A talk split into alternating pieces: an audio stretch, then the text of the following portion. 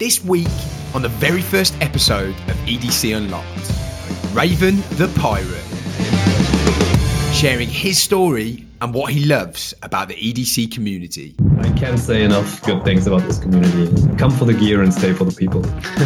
whilst answering some of your most impossible questions. If you could own only one knife for the rest of your life, what would it be? This isn't oh, quick fire, is it? Don't do that to me. Hey guys, we came up with the idea for EDC Unlocked because we felt there wasn't anything out there that gave the EDC community the opportunity to hear the stories behind big names and brands in the space, whilst also giving them the chance to ask the questions that they've always wanted to ask.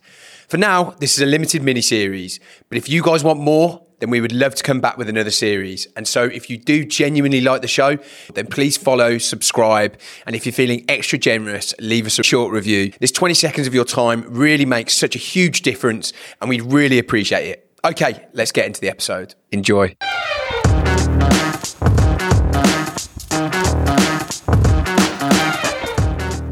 Welcome to EDC Unlocked by Holme and Hadfield. Today, I'm really happy and excited to have someone on the show that's kind of been guiding us, advising us, and been just our general ally with the EDC community from the very beginning. Samson Tran, aka Raven the Pirate. How you doing, man? Hey, what's up, man? Thank you so much for having me. No worries. We couldn't not have you on with the kind of amount you have helped us throughout that time. Like, and you've pretty much been with us from the start, really. And from the, the number of like annoying little detailed questions we've asked you about products and first samples that we've sent you to kind of get your approval on. You're an honorary Homan Hadfield team member, would you think? oh man, I'm super flattered and honored to be part of all of this, really. And uh, yeah, it's super fun watching you grow and watch your products evolve. And yeah, I'm super flattered to be part of that. Thank you. So I mean, thank you for that. The feeling is mutual. It's actually quite interesting. I, I think I remember when we first started speaking to you, your Instagram account, it was definitely popular and you had great engagement. But I think it was just it was just starting to gain some hmm. real momentum, and that was towards the end of 2020, beginning of 2021. Am I, I right? So yeah, yeah. That might be it, yeah. Well, what would be good? We've got loads of questions from people, some quite funny, some quite detailed. But I would just like to understand a little. I mean, we haven't actually properly discussed this before, but like, what point did you decide to start an Instagram? And was it with the aim of like, I kind of want to grow this, I want to have a community? Was it just, I just want to start showcasing what I can do? Why did you actually start that? And what were you doing beforehand? Could you take us through that that story kind of of how you got into it all? Sure. So I've I've been doing photography for almost a decade, but nothing professional. It's mostly shooting. So it's during my time in university. So I was just making some extra money on the side, shooting events and nightclubs and concerts and all that kind of stuff, and a little bit of portrait on the side. But I've always been interested in the art of photography in itself. And I started with retouching other people's photos before I even owned my own camera. And that goes back 20 years ago, maybe. So I've always been dabbling in that field.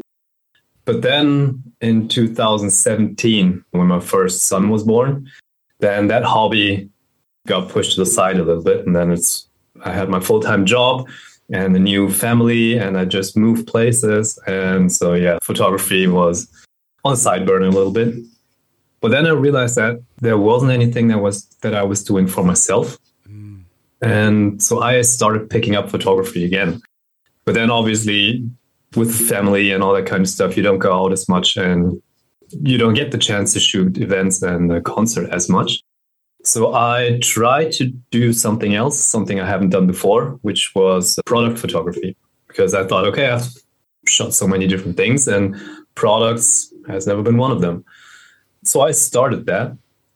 And I started Instagram basically just to keep myself accountable and to have a place where I can put my work not even with the goal for people to see it, but just having a place for my stuff to live on. So that kind of took took off by itself. So it was never my intention to grow uh, an Instagram community or brand or anything like that. It's just yeah, some place for my hobby to live on. And then because I wanted to stay accountable for that, then I started posting regularly and shooting regularly. And then people started following. And yeah, it all started from there. And where did you get the name Raven the Pirate come from? Was one that was available. no, no. So um, the Raven is a kind of an inside joke between my brother and I. Okay. Because in Germany, there's a saying for really bad parents. It literally translates to raven parents. And I was kind of the black sheep in the family, the first one getting tattooed and pierced and started drinking, going to concerts and all that kind of stuff. And so my brother jokingly started calling me the Raven son or the Raven boy.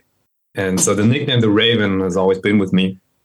And I got my logo basically tattooed on my rib cage for I don't know how long now.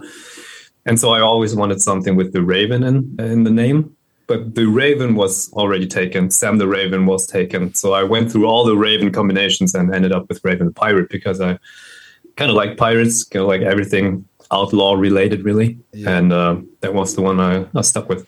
Sounds like you were the fun brother to me. Like you're, you're sounds like you're, you're the brother that I would want to hang out. But maybe that says that I'm, i was probably the black sheep in my family too. So yeah, I mean, it depends on who you ask. Probably yeah. not when you ask my parents, though.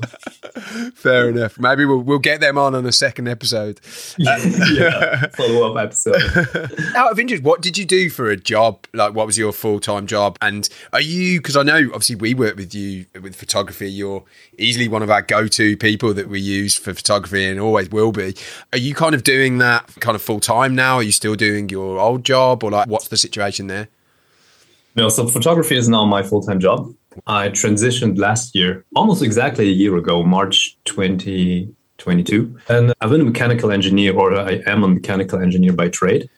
And I've worked for a company that designs and builds test means for mostly the automotive and aerospace company. So something completely different. Yeah. But yeah, then as I said, this photography thing that I was doing on the side as a hobby, it started to grow by itself, basically, yeah. and um, it has reached a point where I was able to make the decision if I wanted to stay in a job that recently hasn't made me that happy anymore, mm. with all the change in the climate of the industry, or dip my toes into self-employment and see if I can make it happen. And I didn't want to look back in a couple of decades and then say, oh, I wish I've tried that. Or I wonder what would have happened had I tried that. Mm. So I just took the leap and we'll see what happens. Yeah. but well, so far, it, it worked out great.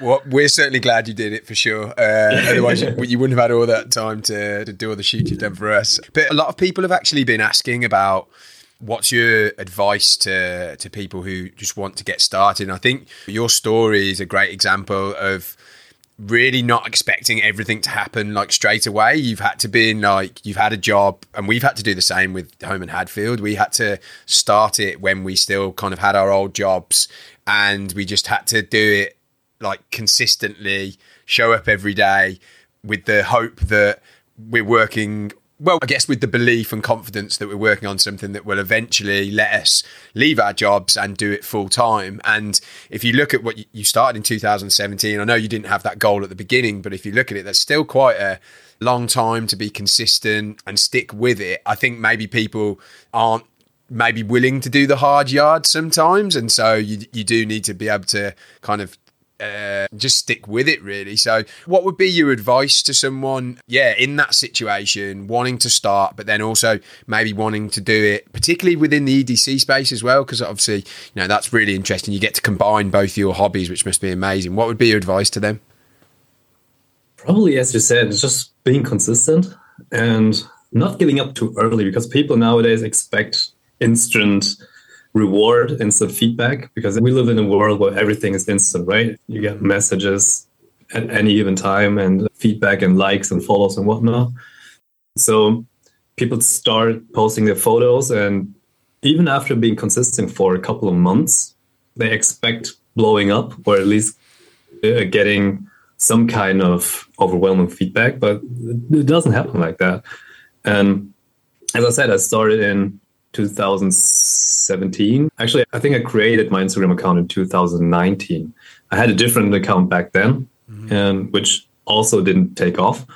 But again, it, it wasn't something I wanted to take off anyway. So just keep at it and try to be a little bit different because nowadays you get flooded by media, honestly, whether it be photos or videos. And there are so many good people out there and so many talented people that the bar has been raised so much mm. that it's really hard to stick out. And you got to imagine that people are scrolling through their Instagram feeds and they probably got a fraction of a second to look at your photo. And it might be a top notch photo, perfectly executed, but it doesn't stand out from the sea of other perfectly executed photos. So you got to find ways to get the attention or make yourself noticeable. So when I started, the EDC world was mostly hand dumps or people just laying their stuff on their table, taking a quick shot because it was all about the gear itself, right? Mm-hmm. And people just wanted to show what they have on them or what they just newly acquired. And there's nothing wrong with that at all. I really enjoy these genuine, kind of candid images. But I come from a background where I was doing portraits and concert photography and all this concept Photoshop stuff. So that was naturally the first thing I did with my EDC photography. And back then, nobody else really did that. And so I think these kind of images were the first that kind of popped off and got me the attention, especially all this Photoshop work, right? Where I take apart a knife and have it float with all the different parts. And yeah, and then more and more people started doing that. And then I started looking around, okay, what else can I do? So now that so many people do Photoshop and probably better than I can, then what else can I do? Then I just started taking flat lays. And then when people did flat lays, and then I started making them even wider. And now I got kind of known for these very wide flat lays where I can lay in the middle and have stuff scattered around me. So always looking for new stuff first of all, not to make it boring for myself because I get bored pretty easily by my own stuff.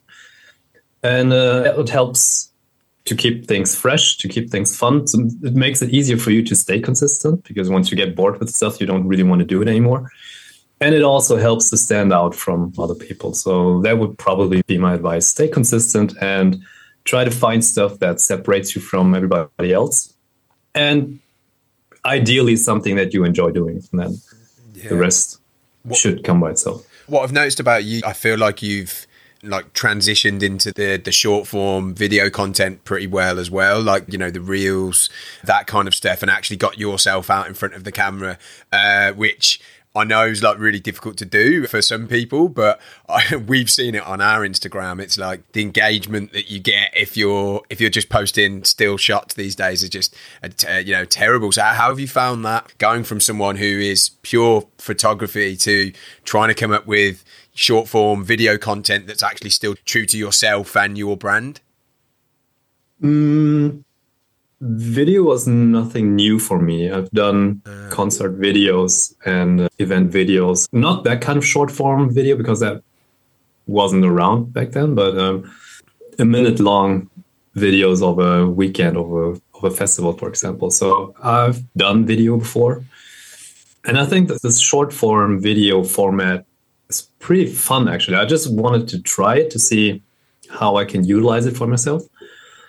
And I didn't want to do what everything else was doing, dancing in front of a TikTok video or stuff like that. That would be weird.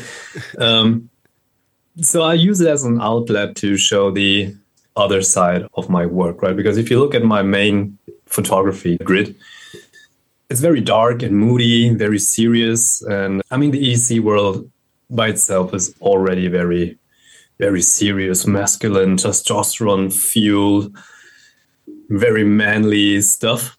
And um, I want to break with that and show the other side of that. Mm. The family dad guy with daily errands and a little bit more light-hearted stuff. And yeah, I tried to do a couple of those and I really enjoyed making them. So I just kept making them.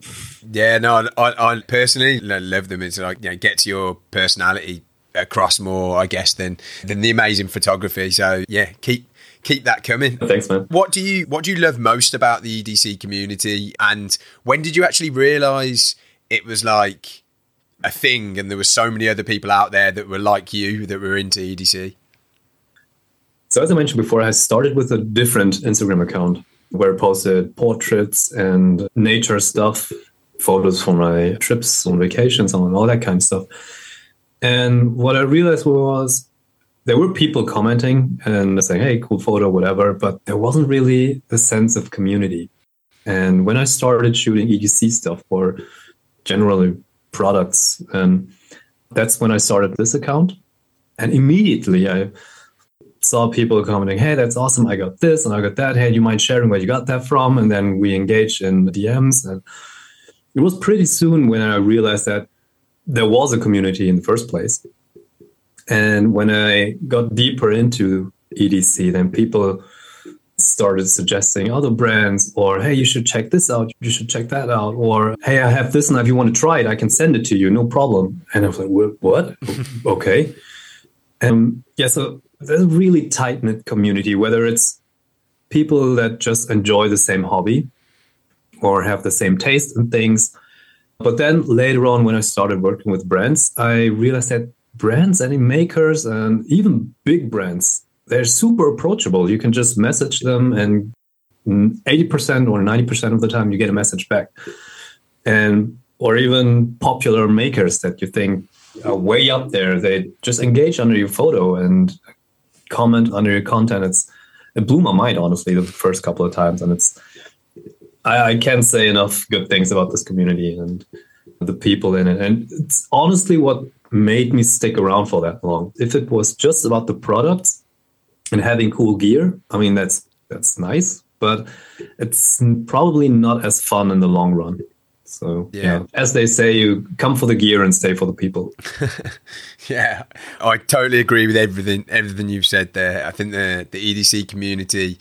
Um, and when you when you are a product based business, and obviously there are situations where we mess up having a community that's like patient and understanding and nice is like is actually really refreshing and, and really good for a brand like us. Yeah, and I mean you basically build your own community, right? With your Facebook group and you always got these questionnaires and you engage with your community very well and I respect you so much for that because everything that people have criticized about your products, you basically listen to that feedback and implemented it in the next product or in the next iteration of the product. And that's something that you don't always see. And that makes you appreciate it so much more. Yeah. Well, thank you, man. I appreciate that. Yeah, we're always trying to get better if, if we can. Um, so I want to jump into the questions from the audience now. There's there's some about photography, some about EDC. I might drop in and out of the the two subjects. Sure. So photography, do you pick your gear based on what will photograph well, or do you pick according to your taste? always taste first. So it's always what I like. So when you see stuff on my Instagram feed, you'll know that that's 100% something I'm personally into. I would never photograph or show anything that I don't like or that I think it just looks good, but I have no reason to to own it or no interest in it whatsoever. So it's always taste first, and then I'll find a way to make it look good hopefully. Yeah. And in general, you would like to think that if it's taste first, then it should look good as well, because hopefully your taste is something that looks good. Exactly. And I mean, at least to me, it looks good. Maybe yeah. other people don't necessarily agree, but yeah. so, so someone said, in your meteoric rise to stardom, uh, what do you consider the thing that makes you unique in the growing field of everyday carry enthusiasts? I don't know about meteoric rise, but uh, yeah, I think, as I mentioned, I think it's finding ways to stand out. And I think so far I've done a decent job of finding ways to, to stand out, whether it's implementing Photoshop composites or finding new angles to shoot from, or yeah, whatever that might be, or short form video funny reels and skits. Yeah, that might be due to the fact that uh, I get bored very easily with the stuff that I do. And so I mostly start looking for new stuff, mostly for myself first. And then when I see that people like it, then I'll stick around with that for a while until I get bored again and try something else. Someone actually asked this, but I always wondered like how much stuff do you need to actually because you work with a lot of brands you know like ourselves these days how much stuff do you actually have to end up buying these days? Do you get a lot of it sent to you or do you still have to buy a decent chunk of it yourself? I say it's a little bit of both. Yeah. I mean i won't it's not a secret. I do get stuff sent from brands and brands reach out and ask hey can i send you this and send you that? And a lot of the times i actually say no thank you because taste comes first right and I don't want people to go out of the way to make stuff and send stuff to me that won't get used or will end up on the shelf anyway. So I would feel bad. And I mean, it's other people's work. They put so much effort and time into it. And I don't want to take advantage of that. And um, I still buy a lot of stuff myself, mostly the higher priced stuff.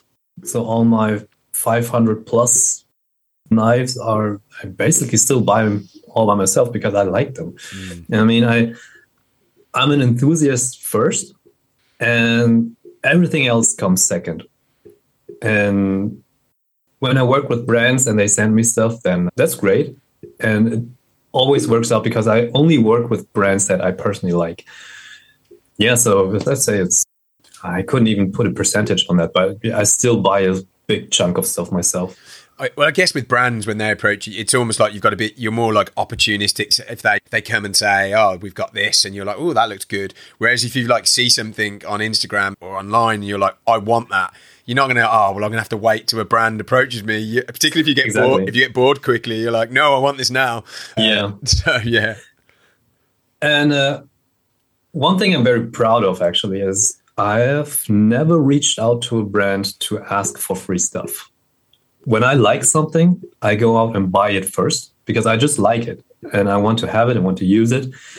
And then maybe afterwards, the brand might approach me, they might not. Or sometimes they say, hey, we like what you're doing with our stuff. Can we send you something else? Or would you be interested in working with us or doing a shoot for us or whatever? And um, yeah, I think it's if you like something, then it's a good way to to support them and not take advantage of them. Yeah, that's actually almost one of the biggest ways we've worked with people. They've bought our stuff and then we've gone, uh, holy shit! Someone's put someone like amazing, amazingly talented person who's posting stuff of our products. So we like immediately contact them and see what else they would like to work with us on. And I actually always say that to people: if you if you're interested in working with us and you maybe don't have much of a following, but you are quite talented, then you know just post stuff of our products and we, we'll probably work with you. Yeah, yeah, yeah that's awesome. I, I always find it weird when, or not weird, but um, it loses a little bit of magic when people just send out free stuff to everyone. Mm. And maybe it's the collector part of me, the the EDC enthusiast that wants something that's that feels special, and um, it doesn't feel as special anymore when you get flooded by it or when everyone can reach out and say, "Hey, I want that. Can I get a free sample?" And I say, "Yeah, sure." Yeah. Um, I mean, it's nothing wrong with it, I guess, but it's just, uh, yeah, it's just the way I've chose to to do things. No, no, you, are right. We made that mistake on a, a couple of one launch in particular, just not having done this before, and we just got a lot of feedback saying you shouldn't do that. so uh, we've been a little bit more selective uh, in future, and I think that's yeah, that's better for for everyone really. Um, I need to move on because there's quite a lot we've got here. Um, what is your? This might take you a while, but what is your favorite EDC item and why? That won't take me as long as at all. Okay, I, I can't possibly choose. It's it's like forcing me to, to, pick my favorite child. It's not possible. I can't do it. Don't ask me that. Stuff. Okay, okay. We'll we'll move we'll move on. Um, um, let's go back to photography. Actually, um, what is your photography workflow? Mm, it heavily depends on what kind of image I'm shooting because my work differs so much. Sometimes it's a lifestyle shot, which is to shoot it. It's one of the more easier shots because it basically point a point camera at it and press the shutter button. But then um, generally, it starts with pre production. So I have an image in my head and I'm sourcing all the stuff I need to to make it happen, right? So for for lifestyle shots, for example, I'm thinking of locations I can shoot in or angles I can shoot from. Or when it's a more product focused image, then I'm thinking of props I can use or what setting I will build or maybe that's a setting that I can just use as is. Or if there's nothing like that, then I'll have to build a setting myself. And then I have to think about what kind of props I use, what kind of lighting will look good. And I do that all ahead of time. So when it comes to actually shoot it, then I just have to execute it. Um, then uh, once I build the scene or once I find the scene, it's uh, only tweaking from there on. So moving the light around a little bit to, to find the sweet spot and take the shot from there. And then afterwards, it's general post production, getting the feel right, getting the colors right. Hopefully, the composition is right in camera, but if not, then I can recrop it and look for a crop that works well. And then that's generally my workflow. Photoshop compositions are a little bit different because instead of sourcing locations or props, I have to source images that I can work with. And that's always the, the most difficult part because with Photoshop compositions, everything has to match from the style, from the angle, from the perspective. And uh, yeah, so that takes a lot of time. God, I, I, would be the worst photographer ever. Uh, just listen to you to talk through that, but I think one, I wouldn't have the patience, and I just don't think I've got that that uh, eye for detail. Um, and I think you've already said it. You, are self-taught, right? You haven't had any actual. Have you ever taken any sort of course at all, or is it all just learning by experience? I mean, if you count YouTube tutorials as classes, then yeah, I have a lot actually. But uh, no, I have not. I don't have any classical type of training that in that sense. So I just consumed every single YouTube tutorial on cameras and lighting and editing and all that kind of stuff that I can uh, get my hands on. And then it's just shooting a ton of stuff actually. That's the advice I always give to other people when they ask how can I improve or how can I get into photography is just shoot everything and anything. So shooting in nightclubs and events taught me how to use or how to work in low light conditions, for example, or with moving objects, how to get that done. And then shooting products has taught me how to set up a scene, all that scene styling and using constant lights and just experiment with different stuff. And things have gotten so approachable these days. You can get a killer photography setup for a couple hundred bucks. So yeah, just experiment a lot and try different things. I imagine to do things at that volume and I guess suck at it a lot because you will at the beginning, I guess. You've got to love you've got to love the process, right? You've got to love the actual love photography. Um, was it that love of photography, like kind of the love of the process? Uh, did that really help you get through that kind of beginning phase when you're very much a novice and you don't really know what you're doing? Oh, 100%. Uh, it's always the process that's, that fascinated me most, more than the, the result. I mean, uh, the result is what I wanted to get to eventually, but I love the process so much. And especially because you get instant feedback, right? So when you take an, an image and you change the light just a little bit, you instantly see what it changed and how the image changes, or how the feel changes. And I always like that. And experimenting with things and even tutorials are great for that because you can just follow them step by step. And then you got the final product right there. And nowadays you can find a tutorial on everything on the internet and that makes the whole process a lot of fun. And i've never set out to say okay i want to take that picture and i want to take it now. It's more like okay i want to learn how to use lighting for example or i want to learn how aperture works on a camera and then seeing how that works and utilizing it and finding ways to make it work that's always been the main thing that has fascinated me what are some of your favorite edc tools that aren't knives um, probably coins okay. um, because they're that's the the whole collector aspect to it right mm-hmm. and um, then I think coins are a great way to support a maker or a brand without actually having to buy the main product. So instead of buying a $600 knife that you can't get your hands on because they don't drop as regularly, for example, you could get a coin and use that. Or I see coins more as a token of support or a token of friendship and something that's fun to collect. mm, okay, cool. Um, is there anything like because obviously knives make up a large part of your collection? Like, are you into like pens and different actual tools? Like, you know, the stuff that uh, Big Idea Design do. I know you're a yep. fan of those guys. Does that make it into your rotation? Oh, 100%. I love pocket tools because um, maybe it's the mechanical engineer background from me, but I love to see how people come up with that stuff mm-hmm. and finding new ways, finding new ideas, and seeing how they execute them, how they're machined. And I'm fascinated by all that stuff. So it's whether it's pocket tools, pry bars, screwdrivers, and pens. I love all that stuff. Maybe a little bit too much, but yeah. Well, actually, someone's asked a question: How do you get your wife not to kill you one day while you sleep, or in the best cases, to divorce you? I have no idea. I just I'm just happy to wake up alive. no, she's she's super supportive. As long as we don't, I think she said to me once that as long as we don't have to live under a bridge, it's all good. well, I saw she was in one of your TikToks once, right? Uh, not yeah, TikTok, TikTok, uh, we used to do a lot of them. Yeah, yeah, we used to do a lot of them. Uh, then uh, work and time in general has made it more difficult to to do them together. But uh, yeah, she enjoys being in them, and she even sometimes comes up with, her own ideas, and it's fun. Nice, nice. Don't let go of that one. Uh, um, what in terms of knife brands? What is your go-to if they're releasing something? I'm all in. There are a couple actually, but probably Vero Engineering.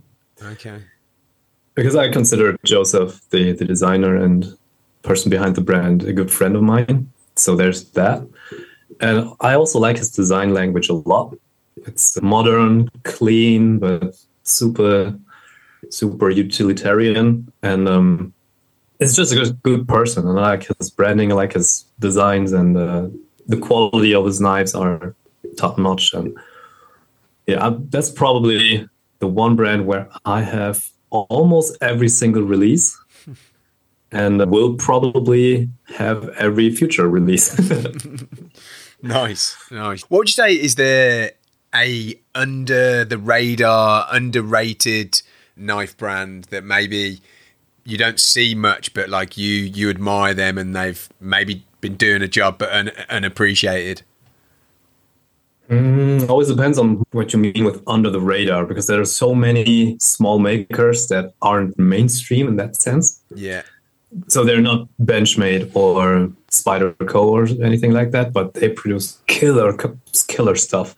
And in the community, they're very popular. For example, Oz Machine Company. Mm-hmm. They're based in the US. I don't exactly know where they are, but the Roosevelt from them is probably the grail knife for a lot of knife guys. And they drop weekly, and it's super difficult to get your hands on them and they're still 800 bucks or something like that or 700 yeah so if you're in the community they're not uh, so they're very popular so being under the radar is a little bit um, not do them justice.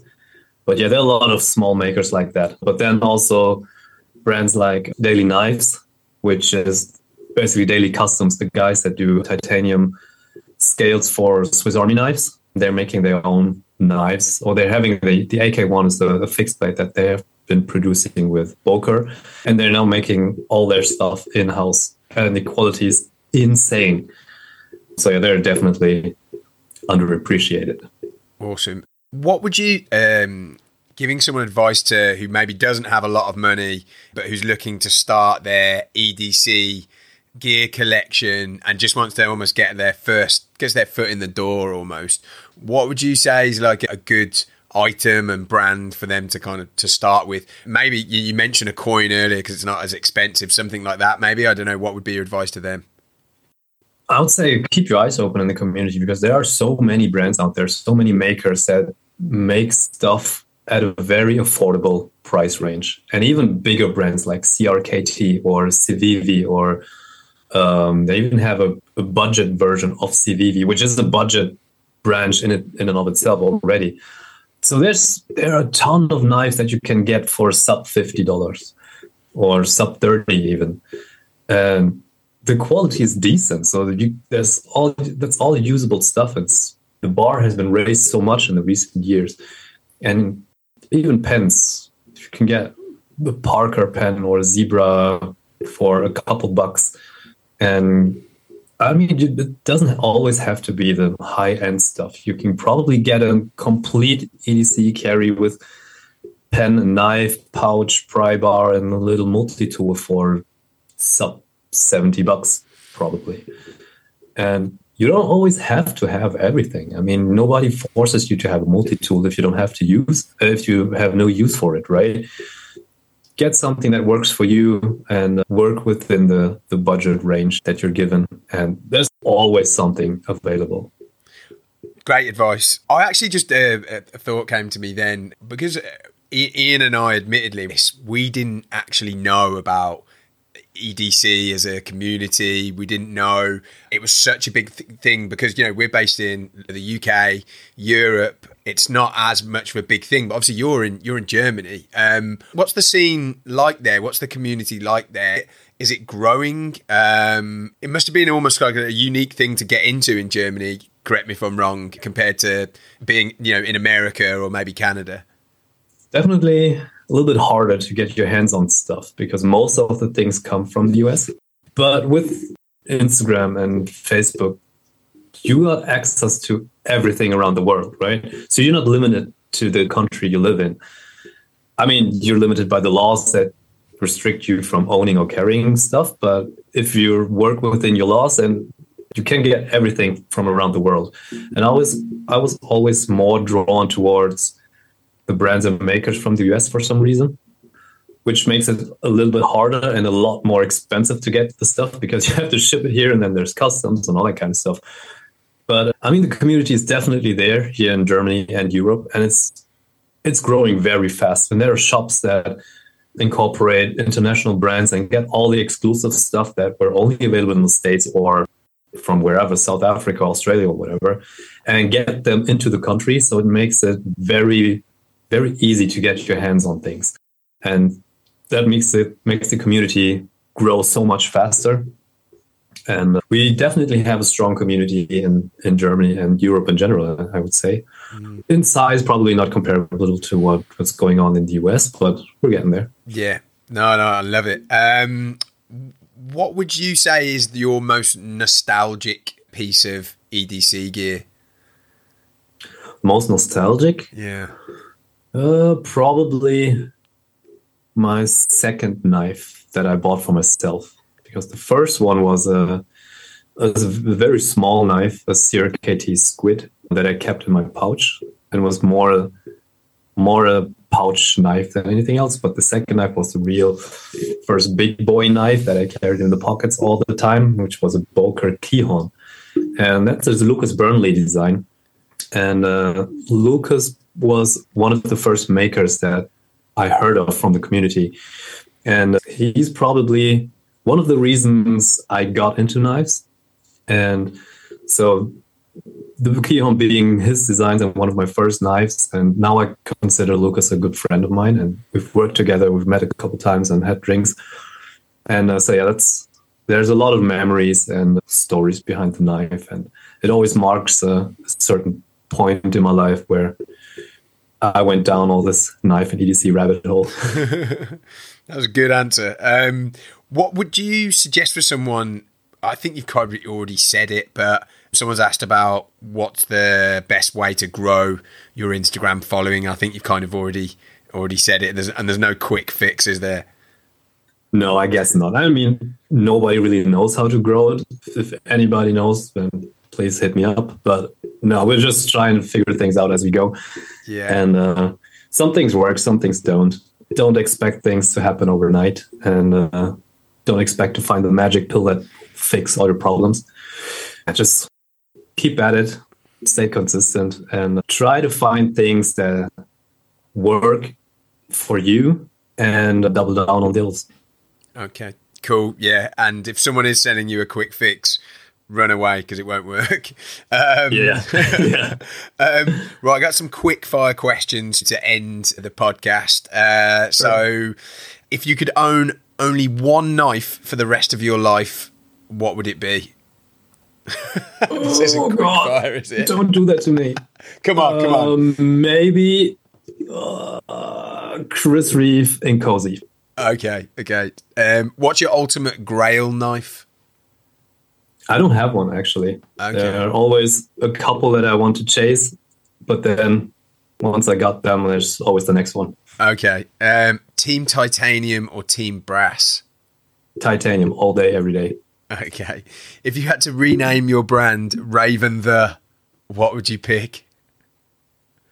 I would probably just leave it at the Raven. Okay. Honestly, okay. just leave the rest out. okay, cool. And um, what's in your pockets right now?